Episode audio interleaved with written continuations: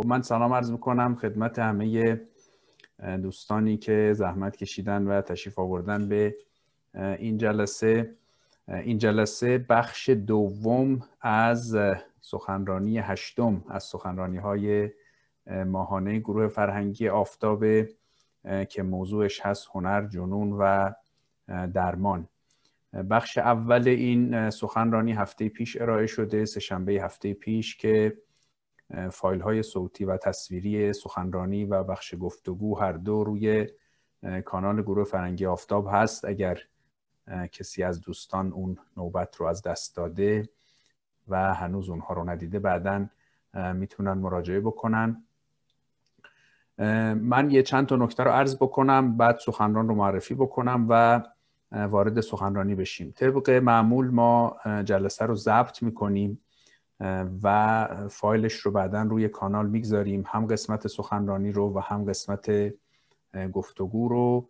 اگر دوستانی مایل نبودن که صداشون یا تصویرشون ضبط بشه موقعی که گفتگو و بحث داریم اگر صحبتی داشتن می‌تونن در چت بنویسند که من یا خود خانم دکتر زارزاده در واقع سوال رو می‌خونن و پاسخ میدن. در مدت سخنرانی هم اگر لطف بکنید که میکروفونتون رو خاموش نگه دارید که نویز وارد در واقع جلسه نشه بهتر خواهد بود. برنامه ما معمولا اینطوره که بین چهل تا پنجاه دقیقه سخنرانی داریم بعد پنج دقیقه تنفس و بعد از اون هم بسته به مقدار زمان و مقدار اشتیاق دوستان. در واقع بحث و گفتگو داریم. و معمولا هم سعی می‌کنیم که برنامه ما از ساعت هشت به وقت ادمونتون تجاوز نکنیم. خب من سخنران برنامه رو معرفی بکنم. خدمت شما خانم دکتر شیوا زارزاده دکترای روانشناسی دارند از دانشگاه فردوسی مشهد و هم کار درمانی کردن هم کار پژوهشی هم کار تدریس در حوزه روانشناسی. آخرین فعالیتشون هم پژوهش در حوزه آموزش کودکان با نیازهای ویژه است و همکاری پژوهشی دارند با دانشگاه آلبرتا و دانشگاه مکیوان در ادمونتون و دانشگاه بیلفلد آلمان.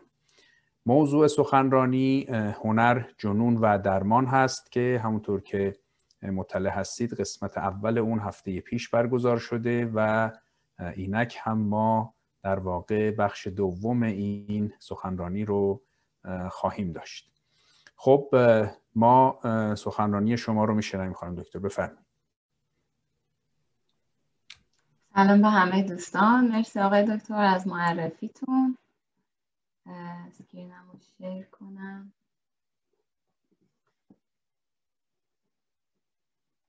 بسیار خوب. همونطور که آقای دکتر توضیح دادن ما یه جلسه داشتیم هفته پیش که من خیلی سریع سعی می‌کنم یک ریویوی و خلاصه ای از جلسه پیش بگم که تکراری هم نشه برای کسانی که تشریف داشتن. و طبق معمول جلسه رو شروع می‌کنیم با لند اکنالجمنت و پذیرش و قبول این که در قلمرو تریتی 6 هستیم. قلمرویی که برای بومیان کانادا هست. و من شخصا متاسفم از اتفاقی که بین هفته پیش تا هفته تا این جلسه افتاد. در مورد 215 کودکی که فوت شدن و امیدوارم که تلاشای ما برای اینکه جامعه رو در این زمینه بهبود ببخشیم بیشتر از فقط لند اکنالجمنت باشه. و بتونیم اتفاقاتی که در گذشته این سرزمین رخ داده رو جوری جبران کنیم. و همونطور که توضیح هم دادم من دیگه وارد این توضیحات نمیشم. میگذریم. فقط این تصویر دوباره لازم هست که من یه خلاصه ای ازش بگم. بحثی که جلسه پیش و این جلسه داریم حول محور موضوعات مختلفی از همینطوری که می‌بینین که شروع کردیم از بررسی ساختار روان و بعد صحبت کردیم از مکانیسم والایش به عنوان یک مکانیسم دفاعی. صحبت کردیم از اینکه جنون یا روانپریشی چی هست چطور اتفاق میافته و این وسط هنرمند با استفاده از مکانیسم والایش و هنر آفرینی که داره در واقع پویایی های روانش به چه سمت و سویی داره طی میشه. که نهایتا همه اینها رو می‌خوایم بگیم که به هنر درمانی برسیم که این جلسه بیشتر راجبش صحبت می‌کنم. شروع صحبت همون از نظریه و رویکرد روان تحلیلی بود از فروید که صحبت کردیم چطور شخصیت رو برگرفته از اتفاقات دوره کودکی می‌دونه و یه ساختاری برای روان در نظر گرفته که شامل آگاهی و خداگاهیه و همچنین اون رو مثل یک کوه یخی می‌دونه که بخش اعظم اون زیر آبه به معنی بخش اعظم اون در ناخداگاه قرار داره. و بعد با هم صحبت کردیم که ایگو به معنای از id شروع کنم. id به معنای تمامی غرایز و موضوعاتی هست درایف ها و سائق هایی هستش که ما با خودمون به عنوان یک انسان داریم که دلمون می‌خواد خیلی سریع اون نیازها رو برطرف بکنیم. superego بحث آموزش اخلاقیات و ارزش ها بود که جامعه والدین مدرسه سیستم آموزشی فرهنگی همه اینها به ما یاد میدن که چه چیزهایی خوبن چه چیزهایی بدن و ما باید چطور این ارضای غرایز رو به تعویق بندازیم. و ego اون بخشی هست که در واقع سازشگر هست بین این دو بخش و در واقع بحث تفکر منطقی انتزاعی بیان کلامی هست که ما اگر بخوایم خیلی neuroscience ی بهش فکر کنیم به نوکورتکس یا بخش قشر مخ میشناسیمش که چطور می‌تونه با عملکردهای اجرایی و فرایندهای فکری سازش و مصالحه بین این دو برقرار کنه. برای اینکه موضوع بیشتر درک کنیم از تحلیل روانکاوی صحبت کردیم که چطور روی یه اثر هنری خودش رو نشون میده و گفتیم که فروید براش بیشتر از اینکه چه برداشتهایی راجع به اثر هنری میشه. مهم بوده که بدون بیوگرافی اون هنرمند چی هست چرا که معتقد بوده اتفاقات زندگی اون هنرمند به شدت روی هنری که داره ایجاد می‌کنه اثر می‌ذاره. و مثالی زدیم از رن مگریت که در واقع یه توضیحاتی دادیم راجع به کودکیش بحث خودکشی هایی که مادرش داشته و نهایتا خاطره ای که از فوت مادرش داره در سر خودکشی در رودخونه. و اتفاقاتی که اینها رو شاهدش هستیم توی اثری که ایجاد می‌کنه مثل نقاشی هایی که می‌کشه که تصاویر همه چهره هاشون با اون لباس ها پوشیده است و تفسیرهایی که راجع به این نقاشی ها میشه. که خب دو بود داشت. اول اینکه یه سری تفسیرها برمیگرده به زندگی خود رنه و از اون بابت تحلیل میشه و بعد به این پرداختیم که در واقع بررسی ها و تفسیرهایی که میشه غیر از اینکه در مورد خود رنه چه اتفاقی افتاده در واقع اکو و پژواکی هست از ناخداگاه تفسیر کننده و این خیلی بحث مهمیه به خاطر اینکه امروز ادامهش رو خواهیم گفت که چطور کسی که مشاهده می‌کنه یک هنری رو و می‌خواد تحلیل و تفسیری بکنه در واقع داره اطلاعاتی میده از اید خودش و ناخداگاه خودش و اون رو ریفلکت می‌کنه باستاب می‌کنه روی یک اثر هنری. و بعد با هم دیگه صحبت کردیم که فروید معتقد بود هنر هم مثل رویا شاهراهی هست به ناخداگاه به این معنا که تمام قرایز، نیازها، تمایلات و سائقها اونجا خودش رو داره خیلی خوب نشون میده. و بحثی رو که با هم دیگه طی کردیم بحث مکانیسم های دفاعی بود. از این منظر که خب سازش در واقع ایجاد کردن و مصالحه ایجاد کردن بین id و superego به این سادگی ها اتفاق نمیافته و ساز و کارهایی لازم هستش که اون بخشی از مغز به نام ego اتخاذ کنه تا بتونه بین این دو سازش هایی رو ایجاد کنه. یکی از این مکانیسم ها و ساز و کارها مکانیسم های دفاعی هست که در واقع یکی از مهمترین هاش سابلیمیشن بود که با هم دیگه راجع به صحبت کردیم که در واقع طی این مکانیسم دفاعی فرد تلاش می‌کنه تا تمامی اون نیازها و سائقهایی که در اید قرار دارن رو به شکلی سمبولیک که مورد قبول و پذیرش superego هست به نمایش در بیاره. یعنی هم بتونه به اونها جواب بده. هم بتونه از اون ممیزی و سانسورایی که superego و جامعه براش قائل میشه رد بشه و بتونه موفقیت آمیز اونها رو تظاهر کنه. که اینا بهش کمک می‌کنن از یک عدم اضطرابی اون conflict ی که بین id و superego به وجود اومده نهایتا سربلند بیرون بیاد و با یه تلاش و فعالیت هنری دوباره بتونه به اون تعادل برگرده. اسلاید ها رو رد می‌کنم که جزئیاتش رو بعد می‌تونین به جلسه قبل رجوع کنین. اما با همدیگه یه گریزی هم زدیم به کسی که دچار سایکوز میشه به معنای روان پریشی که در واقع دو تا عامل مهم رو توش در نظر گرفتیم. بحث اینکه اون فرد قطع ارتباطی می‌کنه با واقعیت یعنی نمی‌تونه تشخیصی بده بین مرز خیال و واقعیت. و دوم اینکه پریشونی در رفتار گفتار و کلام داره. که معتقد بودیم در واقع یکی از explanation ها توضیحاتی که در این رابطه گفته میشه اینه که هنرمند یه اضطراب بیشتری رو داره در واقع تجربه می‌کنه و اون اضطراب بیشتر برمیگرده به درک بیشتری که نسبت به این تعارضات بین غرایز درونی و القائات جامعه می‌بینه و در مورد هنرمند یه ego قوی تری وجود داره که به جای اینکه برگرده به یه سری مکانیسمای خیلی ابتدایی مثل مثلا سرکوب کردن انکار کردن این اضطرابا از مکانیسم های mature تر و سطح بالاتری مثل sublimation یا همون بیشتر استفاده می‌کنه. و خب با هم دیگه صحبت اینو کردیم که آیا واقعا استراب هنرمندا بیشتره یا اختلالات روانی در هنرمندا بیشتره و نهایتا به این تصویر که این صرفا تصویرهایی است که من باهشون ارتباط گرفتم و بیشتر ناخودآگاه منن خواستم بهتون نشون بدم که تصور من از کسی که دچار سایکوتیک میشه یا کسی که در واقع هنرمنده و از این مکانیسم بالایش استفاده می‌کنه مثل تصویر چپ و سمت راست هست که شاید یه فردی که psychotic میشه اون مرز رو از بین براش از بین میره و غرق در اون دنیای خیال خودش میشه غرق در id ش میشه و نمی‌تونه ego قوی نداره که این مکانیسم رو داشته باشه و بتونه روند مناسبی رو طی کنه و برعکس یه هنرمند شاید فقط تا لب مرز خیال میره لب مرز رویا و هنرش میره و در واقع به یک مکانیسم هوشمندانه والایش با سمبول سازی قوی می‌تونه ایدش رو نشون بده و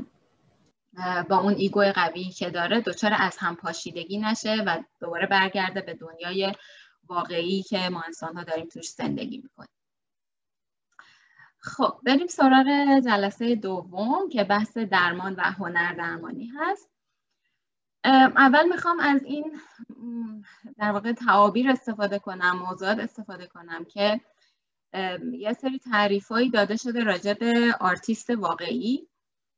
و به نظر من حالا این آرتیست واقعی از دید روانشناسی دیگه. ممکنه که بچههایی که در حوزه هنر هستن تعریف های متفاوتی از هنرمند واقعی داشته باشن. اما در دنیای روانشناسی هنرمند واقعی کسی هست که آگاه از به نسبت چون آگاهی صد درصدی که هیچ وقت رخ نمیده اما به نسبت آگاه از دنیای فانتزیش دنیای ایدش و تمایلاتی که می‌خواد اونها رو نشون بده و استفاده از این متریال هنری رو با آگاهی انجام میده و با آگاهی سمبولی رو ایجاد می‌کنه. یعنی اگر بخوایم ازش که تفسیری روی کارش بده می‌تونه connection ایی رو برقرار بکنه ارتباطاتی رو ببینه و درک کنه نسبتا که چرا از فلان رنگ استفاده کرده چرا از فلان ماده استفاده کرده و چرا همچین تصویری یا همچین داستانی رو نهایتا خلق کرده. می‌تونه حداقل یه explanation راجبش داشته باشه.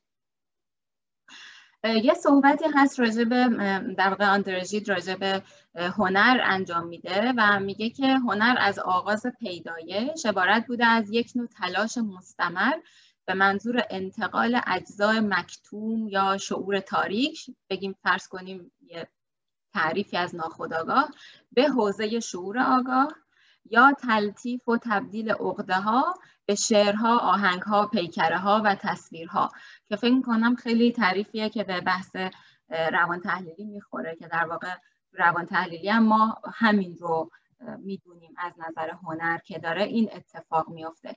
و یه جمله ای هم داره این که میگه هنرمندا بدون اینکه دشواری جلسات طولانی آنالیز و تحلیل رو تحمل کنن زیرکانه از شیوه عملی اون استفاده می‌کنن و به نوعی خودشون خودکاوی می‌کنن و آنالیز می‌کنن. حالا اینکه این از نظر روان تحلیلی واقعا قابل قبوله یا نه یعنی یک خلق هنر رو می‌تونیم برابر بدونیم با جلسات طولانی مدت روان تحلیلی براتون توضیح میدم که خیلی برابر نیست و تنها تفاوتی هم که داره حضور یک درمانگره که در واقع یه پویایی رو ایجاد می‌کنه که شاید یه هنرمند به تنهایی بدون حضور کس دیگه ای نتونه اون پویایی رو داشته باشه. اما به هر حال باز هم تصویر و توضیح بسیار جالب و به نظرم معتبری میاد. اما از این بحث من از این اضافه شدن درمانگر به خلق هنر توی یک کلید واژه می گنجه به نام transference که فارسی میشه به معنای انتقال. که اول تعریفی رو میگم از فروید و بعد راجبش با هم دیگه صحبت می‌کنیم. فروید در سال 1905 از این transference که معتقد بوده اساس و بنیان درمانش هست صحبت می‌کنه که انتقال ها یه رونوشت ها یا کپی های جدیدی از تکانه ها و خیال هایی هستند که طی پیشروی تحلیل در واقع جلسات تحلیل بالا میان اما ویژگی مشترک آنها اینه که شخص روانکاو رو جایگزین برخی از اشخاص اولیه تر می‌کنه به بیان دیگه تمام مجموعه تجارب روانشناختی رو که در گذشته تجربه کرده دوباره احیا می‌کنه به یاد میاره و به صورتی که در به صورتی که اونها متعلق به گذشتن اما این بار در زمان حال در مورد شخص روانکاو یا همون درمانگر اتفاق میافته. در واقع طی این توضیح ما می‌فهمیم که فروید معتقد بود که این شاکله شخصیت ما در مثلا بزرگسالی در چل سالگی پنجاه سالگی برمیگرده به سالهای ابتدایی زندگی. و در طی یه روندی که حالا عادتا روان تحلیل شدن کار آسونی نیست طی اون روند درمانگر فضایی رو ایجاد می‌کنه برای یه فرد تا بتونه این ترانسفرنس رو هرچه راحت تر انجام بده. و این انتقال الگوهای رفتاری که در واقع اون مریض داشته طی سالها روی درمانگر و در زمان حال اونها رو دوباره تجربه بکنه این بار با درمانگر. چرا اینو میگم؟ به خاطر چیزایی که ما از هنرمندا میشنویم در زمینه خلق اثرشون خیلی شبیه به یه همچین مفهومیه. چطور؟ اینطور که این تصویر رو می‌بینید که حالا یه فردی هست که روی کوچ به شیوه کلاسیک روان تحلیلی داره صحبت هایی رو میگه. ما توی این تصویر حالا یه سری جزئیاتی رو می‌بینیم که خیلی سمبولیک کشیده شده که درمانگر انگار اونها رو به همدیگه وصل کرده و یه تصویر یک پارچه ای رو داره می‌بینه علا رقم اینکه گفتگوهایی که مریض یا درمانجو داره خیلی آشفته و نامرتبطن به هم. و یه مفهوم دیگه که اینجا مطرح هست کانتر ترانسفرنس هست به معنی انتقال متقابل. انتقال خب در مریض اتفاق میفته نسبت به درمانگرش و کانتر ترانسفرنس به معنی اینکه حالا درمانگر با چیزایی که داره از مریض میشنوه چه احساساتی بهش دست میده؟ یعنی چه چیزهایی رو با اون دید زیرکانه و نگاه تحلیلی که باش آموزش دیده در مریض می‌بینه که اونها رو بتونه بیان کنه رفلک کنه تعبیر بده تفسیر بده و به روی به آگاهی مریضش بیاره. حالا اینا چطور اتفاق میافتن در هنر؟ یه مفهومی در کارهای هنری وجود دارن که زیاد شنیده میشه به نام همزاد که طبق این تصویر فریدا خیلی خوب و قشنگ میبینیمش که عنوان این تصویر هم هستش تو فریداست که فریدا معتقد ما دو نفریم به طور خاص در حین اثر هنری. که این را ما از نویسنده ها میشنویم که در واقع بیان میشه که ما وقتی شروع می‌کنیم به یک پرسوناژ خلق کردن حالا در تئاتر در یک کار کارگردانی فیلمنامه نویسی یا در نویسندگی یا حتی در نقاشی انگار که یک شخص جدید تولید میشه که هر چقدر این هنر عمیقتره ما اون پرسوناژ رو محسوستر درک می‌کنیم. یعنی پرسوناژ و اون character خیلی واضحتر تبدیل میشه و دیده میشه که ما توی نویسنده ها اینو خیلی خوب می‌بینیم که از شروع نگارش یه داستان شاید اون character خیلی معلوم نیست اما دیگه همینطور که پیش میره character کاملا نقش خودش رو پیدا می‌کنه. یا حتی می‌خوام یک گریزی هم بزنم به هنرپیشه ها که خیلی اینو دارن نه؟ زمانی که شروع می‌کنن یک کرکتری رو حتی مثلا توی سریال ها ما متناوبا اینو می‌بینیم که در ابتدا این معلوم نیست اما به مرور جلسات و قسمت های مختلف که طی میشه انگار خود هنرپیشه چیزایی رو اضافه می‌کنه و بعد به جایی می‌رسه که یک کرکتری به وجود میاد که هم جزئی از خود هنرپیشه هست هم جزئی ازش نیست. یعنی نمی‌تونیم تشخیص بدیم که واقعا کی هست.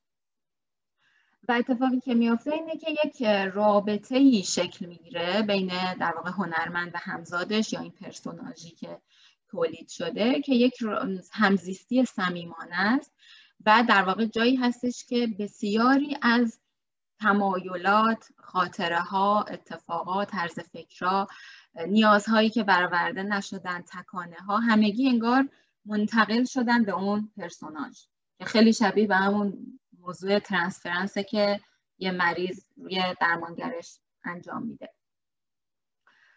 و هدف هم قاعدتا توی خیلی از این کارهای هنری می‌بینیم یک یک شناخت عمیقتری اتفاق میفته بعد از این تولید روی نفس خود هنرمند. یعنی هنرمند وقتی اثر رو خلق می‌کنه معتقده که من بخش جدیدی از خودم رو کشف کردم آنالیز خودم بوده.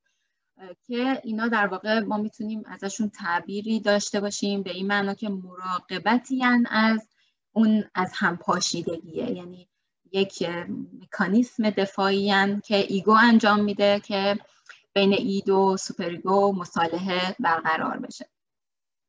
و نتیجه خلق اثر هنری میشه زاییده شدن یک همزاد.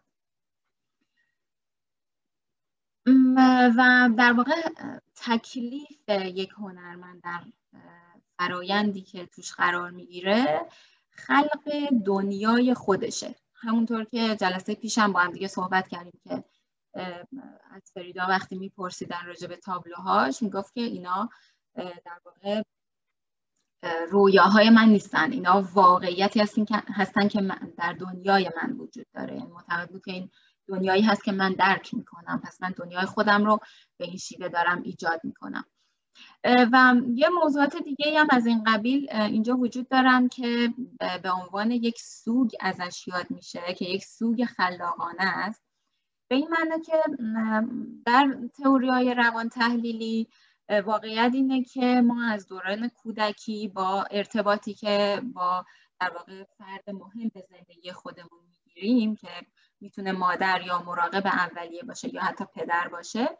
یه ایدئال سازی می‌کنیم از اون به این معنا که همه نیازهای ما رو خیلی سریع فوری جواب میده و به بهترین شکل ممکن جواب میده. اما واقعا اینه که این تصویر خیلی طولانی مدت نمیمونه و به مرور زمان با توجه به ناکامیایی که ما کسب می‌کنیم و اتفاقاتی که از والدینمون می‌بینیم و در واقع نواقصی که از اونا می‌بینیم این تصویر هی خدشدار میشه و خب می‌بینیم که در واقع نوزاد به مرور این تصویر براش واقعی تر و خدشدارتر میشه. اما در روان ما اتفاقی که میفته انگار اینه که ما همواره دنبال بازسازی یک همچین تجربه ای هستیم. توی روابط عاطفیمون توی کارمون شغلمون درسمون و محیط های مختلف تا دوباره به اون ستیسفکشن به اون ارزا دوباره برسیم و یه تجربه اینطوری داشته باشیم که ما تمام و کمال یه لذت رو تجربه بکنیم که خب خیلی ناکام کننده است اما انگار هی تکرارش می‌خوایم بکنیم.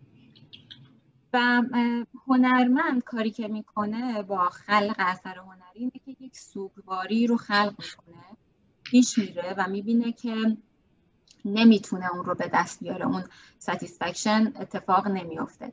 و همطور که توی این جملات می‌بینین the artist needs to be able to work through acknowledge and overcome their depressive anxieties. و انگار که با خلق اثر هنری یه هنرمند داره تلاش می‌کنه که ورک ترو کنه یعنی حل و فصل بکنه بپذیره و فائق بیاد به این استراب هایی که بسیار افسرده کنندن دنیا کامی درش نیست آدما ما رو تنها می‌ذارن و در واقع همون استراب های بنیادین و موضوعات بنیادین. و موضوع سر اینه که این خلق اثر هنری در واقع یک لذتی رو براش ایجاد می‌کنه پلژری رو ایجاد می‌کنه. از اینکه انگار یک سوگواری حل و فصل میشه. چون می‌دونی سوگواری هم مراحل مختلفی داره. و انگار که از پس یک سوگواری برمیاد و یه چیزی رو خلق می‌کنه و یه چیزی رو بر خودش حل می‌کنه. طی این فرایند. اما همه هنر این نیست. یعنی همه هنر اتفاق و فرایندی که هنرمند طی می‌کنه نیست.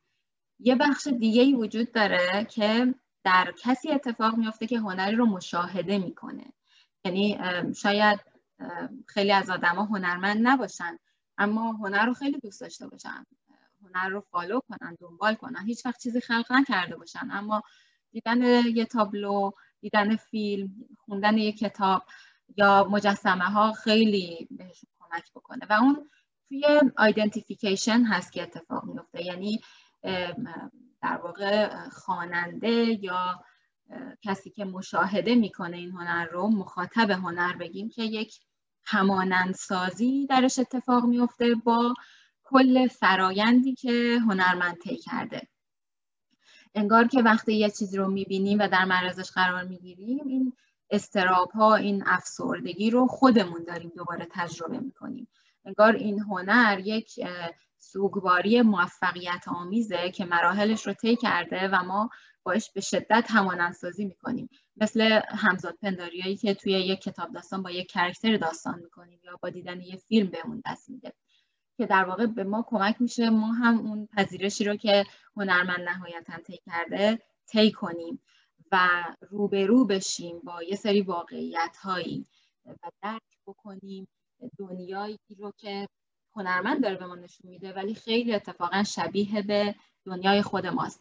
و نهایتا برسیم به یه دیدگاه یک پارچه از اینکه همه چیز رو خوب و بد زشت و زیبا مثبت و منفی کامل و ناقص همه رو با هم یک پارچه بپذیریم. که فکر کنم یکی از چیزهایی که شاید خیلی کسایی که این فیلم بلک سوان رو دیده باشن خیلی بتونن باش ارتباط بگیرن. که حالا توصیه می‌کنم اگه ندیدین از این زاویه ببینین این فیلم رو. در واقع همینه که زشتی ها توی کار هنری از نظر روان تحلیلی میل به destruction یا تخریبن. چون اگه یادتون باشه با همدیگه اینو صحبت کردیم که غرایز رو فروید نهایتا دسته بندی می‌کنه به دو غریزه زندگی و مرگ.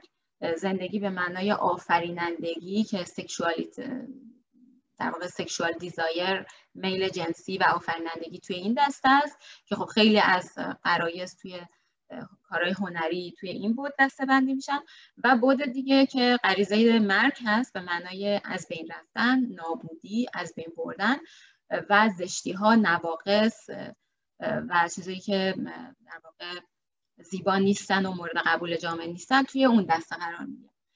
و ما معمولا اگر بخوایم کارهای هنری رو دسته بندی کنیم از یکی از این دو دسته خارج نیستن. یعنی یا توی غریزه زندگی قرار می‌گیرن یا غریزه مرگ. و نهایتا achievement یه آرتیست اینه که یک تصویر و یک تظاهر کامل و جامع و یک پارچه از هر دو اینا به ما بده که مثلا توی فیلم Black Swan می‌بینیم که هر دو اینا نهایتا چطور با هم آمیخته میشن و ما یه تصویر یک پارچه رو ازش می‌بینیم. یه جمله دیگه از آندره ژید که این هم خیلی جمله جالبی هست اینه که میگه آثار ما از ما جدا میشن در خارج فرم دیگری پیدا می‌کنن ما رو دگرگون می‌کنن و از من من دیگری میآفرینن طوری که هرگز نفهمیدم چه کسی راهنمای چه کسی. و یه سری توضیحاتی میده توی داستانایی که می نوشته در واقع در نویسندگی که انگار جرقه های ابتدایی رو خودش می‌زنه در خلق یک کرکتر در داستانش اما پویایی که بین خودش character خودش و character داستانش پیش میره به نظرش انقدر مثل یک ریسمان به هم پیچیده ایه که هیچ وقت نمی‌تونه نهایتا تشخیص بده کی داره به کی کمک می‌کنه. character داستانه که داره به من کمک می‌کنه یا منم که دارم اون character رو میآفرینم و در واقع براش سرنوشتش رو رقم می‌زنم. و فریدا هم یه صحبت این چنینی داشته راجع به اینکه هر لحظه خودش رو با تصویری که داره می‌کشه اشتباه می‌گرفته و نمی‌دونسته که کدوم خودشه.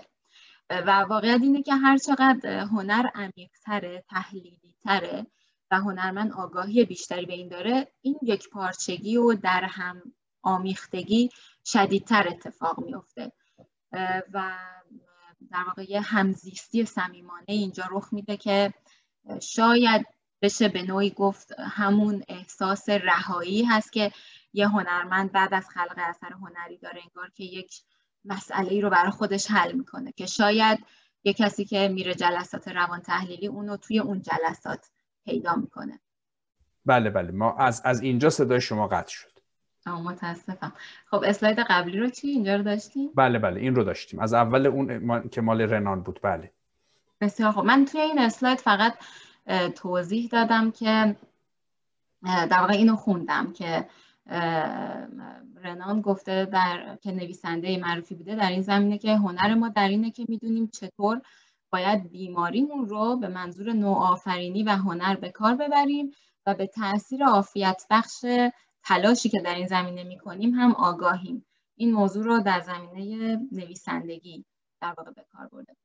و توضیحاتی که داشتم اینجا می‌دادم این بود که همه داستان در واقع این نیستش که چون تمام صحبت هایی که توی این نیم ساعت داشتیم این بود که چطور فردی که هنری رو ایجاد می‌کنه در واقع فرایند شبیه به درمان رو داره طی می‌کنه.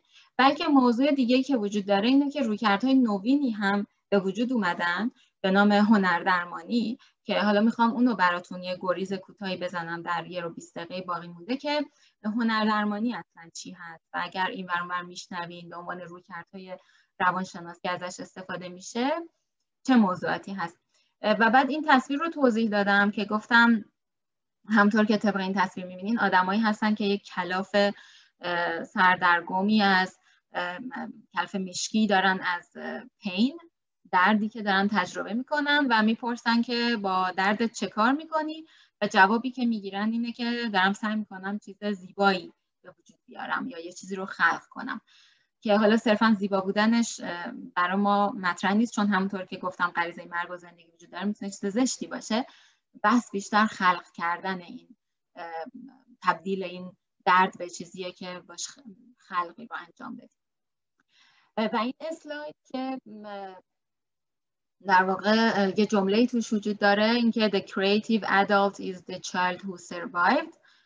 بزرگسال خلاق کودکی که نجات پیدا کرده. که فکر کنم هممون متفق قول هستیم که چطور زندگی در جامعه سیستم آموزشی فرهنگی که می‌بینیم و بزرگ شدن این خلاقیت رو از ما می‌گیره و در ما کم می‌کنه. و داشتم راجع به این صحبت کردم که هنر درمانی چی هست.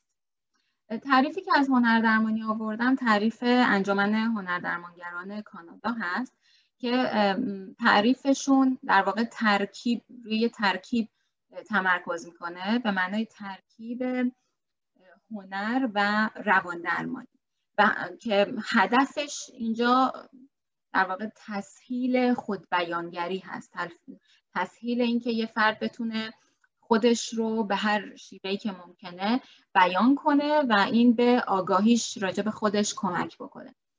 و یه تصویری اینجا هست که می‌بینین یه پروسس وجود داره که طی شده یه مسیری و به یک product ی رسیدیم. و می‌خواستم اینجا بهتون بگم که در هنر درمانی واقعا product هنری مطرح نیست. ما اثر هنری رو از زاویه دیدی که هنرمندا بهش نگاه می‌کنن زاویه زیبایی شناسی هنری. حالا فیلم اگر تصویر یا داستانه از اون بود بهش نگاه نمی کنیم و بیشتر روی process تمرکز می‌کنیم. چون معتقدیم که فرایندی که واسه خلق این اثر هنری اتفاق میفته فرایند شفا بخشی هست که کمک کننده. و یه نکته که اینجا یادداشت کردم حتما بگم بحث فضای امنی هست که ایجاد میشه. که فکر کنم اینو متفاوت می‌کنه از صرفا یه کار هنری انجام دادن. چون در اون هنرمند به تنهایی داره یه کار هنری انجام میده اما در هنر درمانگری با فضای درمانی که یک درمانگر برای شما ایجاد می‌کنه شما خلق اثر هنری دارین که کمک کننده است. و یه جمله که talking is not enough to overcome trauma. خیلی مواقع برای غلبه بر یه تروما در زندگی ما فقط صحبت کردن راجع بهش کافی نیست.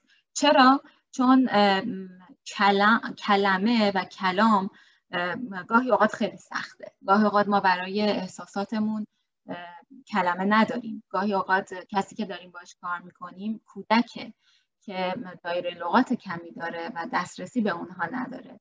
یا مشکلات دیگه ای که اون در واقع کلام رو خیلی جامع و کامل نمی‌تونه داشته باشه بنابراین گاهی اوقات هنردرمانی از این بابت خیلی کمک کننده است. اینکه فواید هنردرمانی چی هست؟ خب بیشمار فایده واسش وجود داره. بیشمار در واقع ریسرچ روش انجام شده که اینجا اصلا جاش نیست که ما بهش بپردازیم. اما من یه چند تا موردش رو اینجا انتخاب کردم راجبش صحبت کنم چون به نظرم اینا خیلی ابعاد اساسی هستن که اولین چیز سلف اکسپرشنه به معنای خود بیانگری اتفاق خوب توی هنردرمانی اینه که متریال یا شیوه یا تکنیک انقدر بازه و انقدر تنوع داره که آدما می‌تونن اون چیزی رو که بهشون کمک می‌کنه و باش احساس راحتی بیشتری می‌کنن انتخاب بکنن. برای همین انگار رو به تنوعی از آدم ها تفاوت های فردی تفاوت های فرهنگی بازه و مجبور نمی‌کنه فرد رو که فقط با یک کلمه اونم مثلا به زبان درمانگرش یا زبان کشورش صحبت بکنه. می‌تونه از متریال مختلفی استفاده بکنه تا خودش رو بیان بکنه. و تحقیقات نشون داده که این خود بیانگری به این شیوه می‌تونه به ابعاد مختلفی کانسپت های مختلف مفاهیم مختلف در روانشناسی کمک بکنه که مفاهیم خیلی بزرگی هستن مثل well-being مثل مثلا mental health مثل self-efficiency به معنی خود کارآمدی خود پنداره که اونها واقعا باعث سلامت روان فرد میشن. و یه موضوع دیگه که هنر می‌تونه بهش کمک بکنه در واقع این هستش که art یا هنر یک شیوه یه ابزار conversation ه که خیلی سیمبولیکه. یعنی می‌تونه خیلی انتظایی به شما کمک بکنه وارد دنیای یه نفر دیگه ای بشین. مثلا یک فیلمی ببینین که اصلا از فرهنگ و داستان مختلفیه اما باش خیلی احساس صمیمیت بکنین. یا یه نقاشی ببینین که این برای شما رخ بده یا حتی مجسمه. و انگار احتیاجی نیستش که فقط صرفا با زبان مشترک این کار انجام بدید شما از طریق سمبول هایی که برای, برای شما هم آشنا هست این communication و ارتباط رو برقرار می‌کنیم و انگار یک دیالوگی بین شما و هنرمند یا بین هنرمند و جامعه‌ش رخ میده. و sense of belonging ایجاد می‌کنه مثل همین تصویری که می‌بینید پژوهشا نشون داده به طور خاص روی آدمایی که مهاجرت می‌کنن. اگر خودشون رو در معرض گروه قرار بدن که طبق اون بتونن به واسطه هنر آفرینی. یه کار گروهی انجام بدن خیلی آدما احساس تعلق می‌کنن به اون گروه به اون فرهنگ تا شیبه های دیگه ای بنابراین خیلی کمک کننده است به بچه هایی که وارد یک کامیونیتی میشن حالا مدرسه جدیده یا یک جامعه جدیده یا حتی مهاجرا پناهنده ها خیلی پژوهش ها در این زمینه شده و نشون داده که واقعا به این احساس تعلق خاطر داشتن کمک می‌کنه. و آیتم دیگه آیتم دیگه ای که در این زمینه خیلی مهم هست sense of agency هست که فارسی خیلی تعریف مناسبی برش وجود نداره ولی شاید بشه بگیم احساس عاملیت که در واقع طبق این فرایند طبق کار هنر هنر درمانی شما بهتون این احساس دست میده که فضایی وجود داره که دیده میشین شنیده میشین. حتی می‌تونین احساسات منفیتون رو بیان بکنین می‌تونین درخواست کمک بکنین و یک روایتی داشته باشین از تروما از سرگذشتی که بهتون شده از احساسات و در واقع تعارضاتی که در حال در حال حال در حال حاضر دارین تجربه می‌کنین. مثلا این موضوع خیلی به طور خاص توی ژورنال نویسی دیده میشه که آدما میان روایتی رو از حالا سرگذشتی که بهشون رفته طبق یک تروما طبق یک فرض کنید مثلا کمپ هایی که مهاجرات کردن حتی مهاجرتی که داشتن داستان های مختلفی که براشون رخ داده یا اصلا سرگذشت عادی که داشتن. ژورنال نویسی کاری که با شما می‌کنه اینه که به شما ایجنسی این عملیات اینو میده که دوباره شروع کنید یک روایتی رو به هر شیوهی که می‌خواین. حالا می‌تونه نگارش باشه مجسمه باشه اثر هنری باشه. جدید برای آدما تعریف کنید. و وقتی آدما این کار رو می‌کنن بهشون یه احساس کنترل میده. انگار دیگه قربانی و تحت کنترل سرگذشتی که براشون رفته نیستن. و اتفاقا این بار اونان که دارن برای بقیه تعریف می‌کنن و حتی می‌تونن اندینگش و تهش رو متفاوت کنن. و این احساس ایجنسی خیلی احساس شفا دهنده کمک کننده است به خودپنداره و عاملیت آدما در زندگیشون.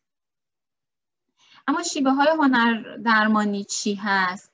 با این تصویر کمک می‌گیرم ازش که expectation ی اصلا وجود نداره. یعنی شما توی شیوه های هنر درمانی به خصوص در جلسات هنر درمانی هیچ structure و چارچوبی رو براتون در نظر نمی‌گیرن که باید به این شیوه کار کنی یا باید دست به این material بزنی. فرقش باز دوباره با خلق هنر همینه. بنابراین ما هنر درمانی داریم که با خمیر یا گل اتفاق میفتن ژورنال نویسی رو داریم همونطور که براتون توضیح دادم. می‌تونه به شیوه مجسم سازی اتفاق بیفته.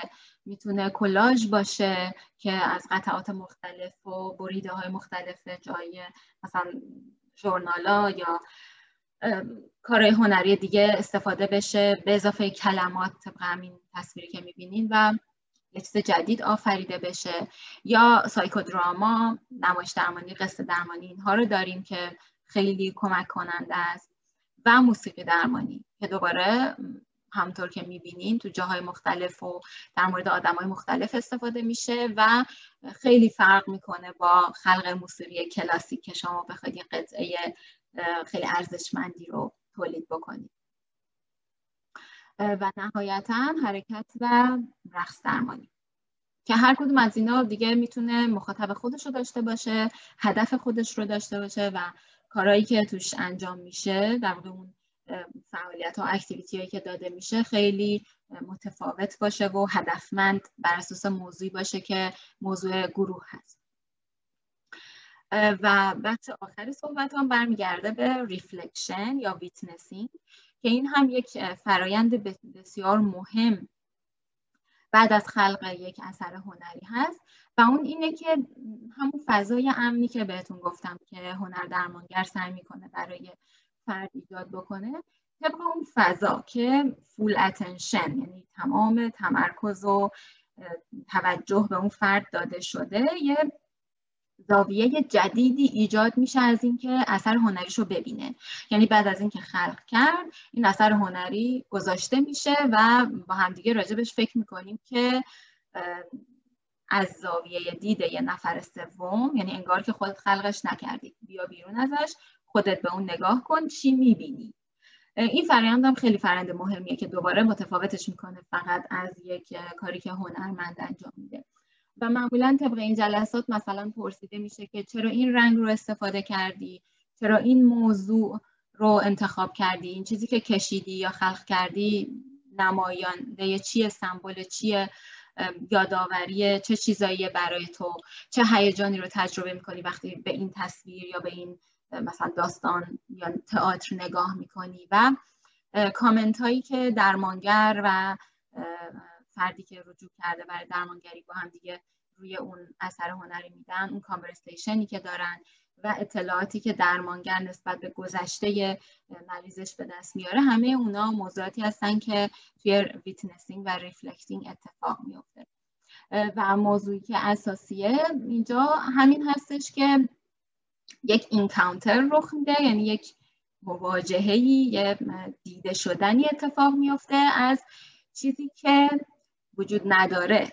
یعنی اتفاقا چیزی که کشیده نشده بیان نشده که می‌دونیم اینا یعنی چی؟ یعنی اینا توی همون ناخداگاهن یعنی اینا همون جاهایی که وجود دارن پویایی خودشون رو دارن اما شاید جامعه افراد اخلاقیات مذهب سوی مختلف به ما اجازه بروزشون رو نمیدن.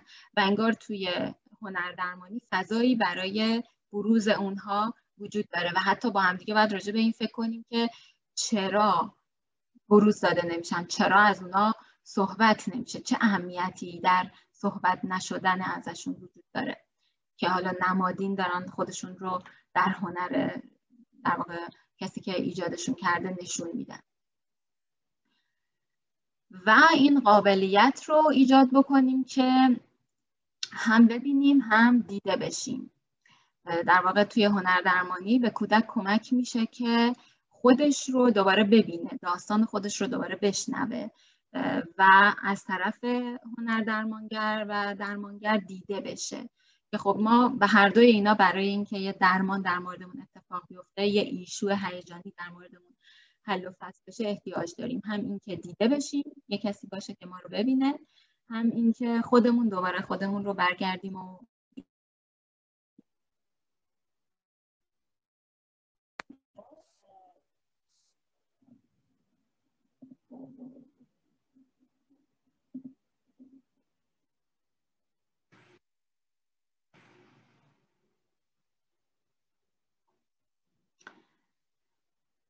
صحبت من تموم شده. با همدیگه می‌خوایم بریم یک فقط لازمه که من بگم انجام دادن فعالیت هنر درمانی الان در این جلسه قاعدتا درمانی نیست. ما کار درمانی قرار نیست انجام بدیم چون اون سبک و سیاق خودش رو داره و کاملا اختیاری هست. اگر دوست دارین می‌تونین این کار رو انجام بدین. من یه لینک ساختم در Padlet که copy paste می‌کنم توی chat box که می‌تونین اگه دوست داشتین اثر هنری که انجام دادین و اونجا به اشتراک بذارین. می‌تونین ازش عکس بگیرین و اونجا به اشتراک بذارین. کاری که می‌کنیم چیزی که من در نظرم بود این بود که الان که میریم برای استراحت می‌تونین این تکلیف رو این کار هنری رو انجام بدین یا اینکه فقط بشنوینش. و بعد دوباره بعد از حالا مقدار در واقع بریکی که داریم اگه می‌خواد پنج دقیقه باشه فکر می‌کنم شاید احتیاج داریم به اینکه مثلا ده دقیقه در نظرش بگیریم و برگردیم. حالا فعالیتی که در نظر گرفتم چی هست؟ فعالیت این هستش که شما یک کاغذ سفید برمیدارین شروع می‌کنیم به ریز ریز کردنش و روی اون ریزه ریزه ها چیزایی رو می نویسیم که استیگما هستن. استیگما به معنای اینکه لیبلایی هستن که به شما نسبت داده شدن. حالا جامعتون فرهنگتون خودتون پدر مادرتون دوستاتون پارتنرتون هرچی و شما باشون راحت نیستین. دوستشون ندارین. فکر کنین این شما نیست که در واقع به شما نسبت داده میشه. و تو ذهنتون این دارین که می‌خواین از شرش خلاص شین. و در این حال خیلی هم سکرته یعنی خیلی با آدما شیرش نمی‌کنین.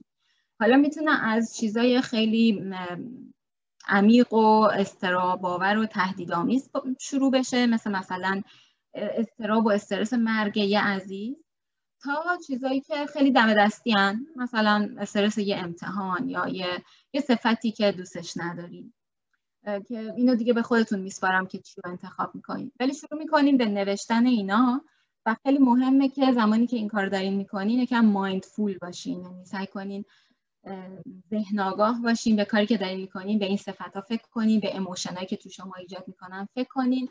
و بعد طبق همین تصویر سمت راست که می‌بینید روی یک صفحه دیگه میچسبونینشون برعکس. انگار سکرتن نباید دیده بشن و فقط خودتون می‌بینین و میچسبونینش. و مرحله بعد این هستش که شما شروع می‌کنین به رنگامیزی و نقاشی این تصویر که در واقع سمبل شماست. سمبل شما با همه استیگماها و چیزهای دوست نداشتنی و سکرتایی که با کسی شیر نمی‌کنین و بسیار تهدید آوره که به هر شیوهی که خودتون دلتون می‌خواد ازش یه اثر هنری ایجاد می‌کنه حالا این تصویر اینطوری بوده که دورشون خط کشیده رنگ نارنجی زده ولی شما می‌تونین زمانی که اینا رو دارین میچسبونین باهش شکلی رو ایجاد بکنین رنگ مورد علاقتون رو بزنین و بعد شروع کنین به نوشتن صفت ها و کلمه هایی که دلتون می‌خواد به شما نسبت داده بشه یا خیلی اونا رو شفا دهنده و تراپیوتیک می‌دونین یا اینکه فکر می‌کنین اگر اینا رو به اون زخمای خودتون نسبت بدین خودتون رو می‌تونین با اون استیگما و نقطه ضعفا خیلی راحتتر بپذیرین خیلی فعالیت عمیقیه. آدم نمی‌تونه توی ده دقیقه رو انجامش بده. صرفا بابت اینکه بهتون یه ایده بده که فعالیت هنر درمانی چه شکلیان دارم براتون مطرحش می‌کنم که من واقعا خوشحال میشم اگر توی این ده دقیقه رو یه چند دقیقه این کار رو انجام بدین. که حالا همینطور که دارم توضیح میدم می‌تونید شروع کنید که در واقع اونا رو شروع می‌کنیم به نوشتن روی قطعات کوچیک و بعد برعکس میچسبونیم و وقتی میچسبونیم به خودتون فکر کنیم چه طرحی می‌خواین ایجاد بکنیم که نماینده و سمبل شما باشه از همه اون چیزایی که پوشوندین. اما این بار چیز مورد علاقتون رو نشونش به نشونه در واقع جامعه بدید و بعد توی این لینکی که الان براتون توی chat box میفرستم می‌تونین بفرستینش و اگه دوست داشتین و علاقه‌مند بودین on شین بعد از break برگردین و راجبش گفتگو کنین. خب خیلی خیلی متشکر. خیلی ممنون از سخنرانی شما و امیدوارم دوستان حالا از این فعالیت هم استقبال بکنن. شما یک بار فقط مراحلش رو یه بار دیگه اگه تکرار بکنید که شاید دوستانی بخوان یه بار دیگه به خاطر بسپرن که اول کاغذ رو بعد ببرن بعد روش بنویسن بعد برعکس بچسبن این مراحل رو یه بار دیگه بفرمایید. آره یکم پیچیده بود. اول کاغذ رو ریز می‌کنیم که همه اینا نمادینن البته. ریز کردن خود کاغذ نماد اون emotion خشمیه که ما نسبت به این داریم که این کلمه ها رو میشنویم از بقیه در حالی که دوستشون نداریم یا اضطراب آورن.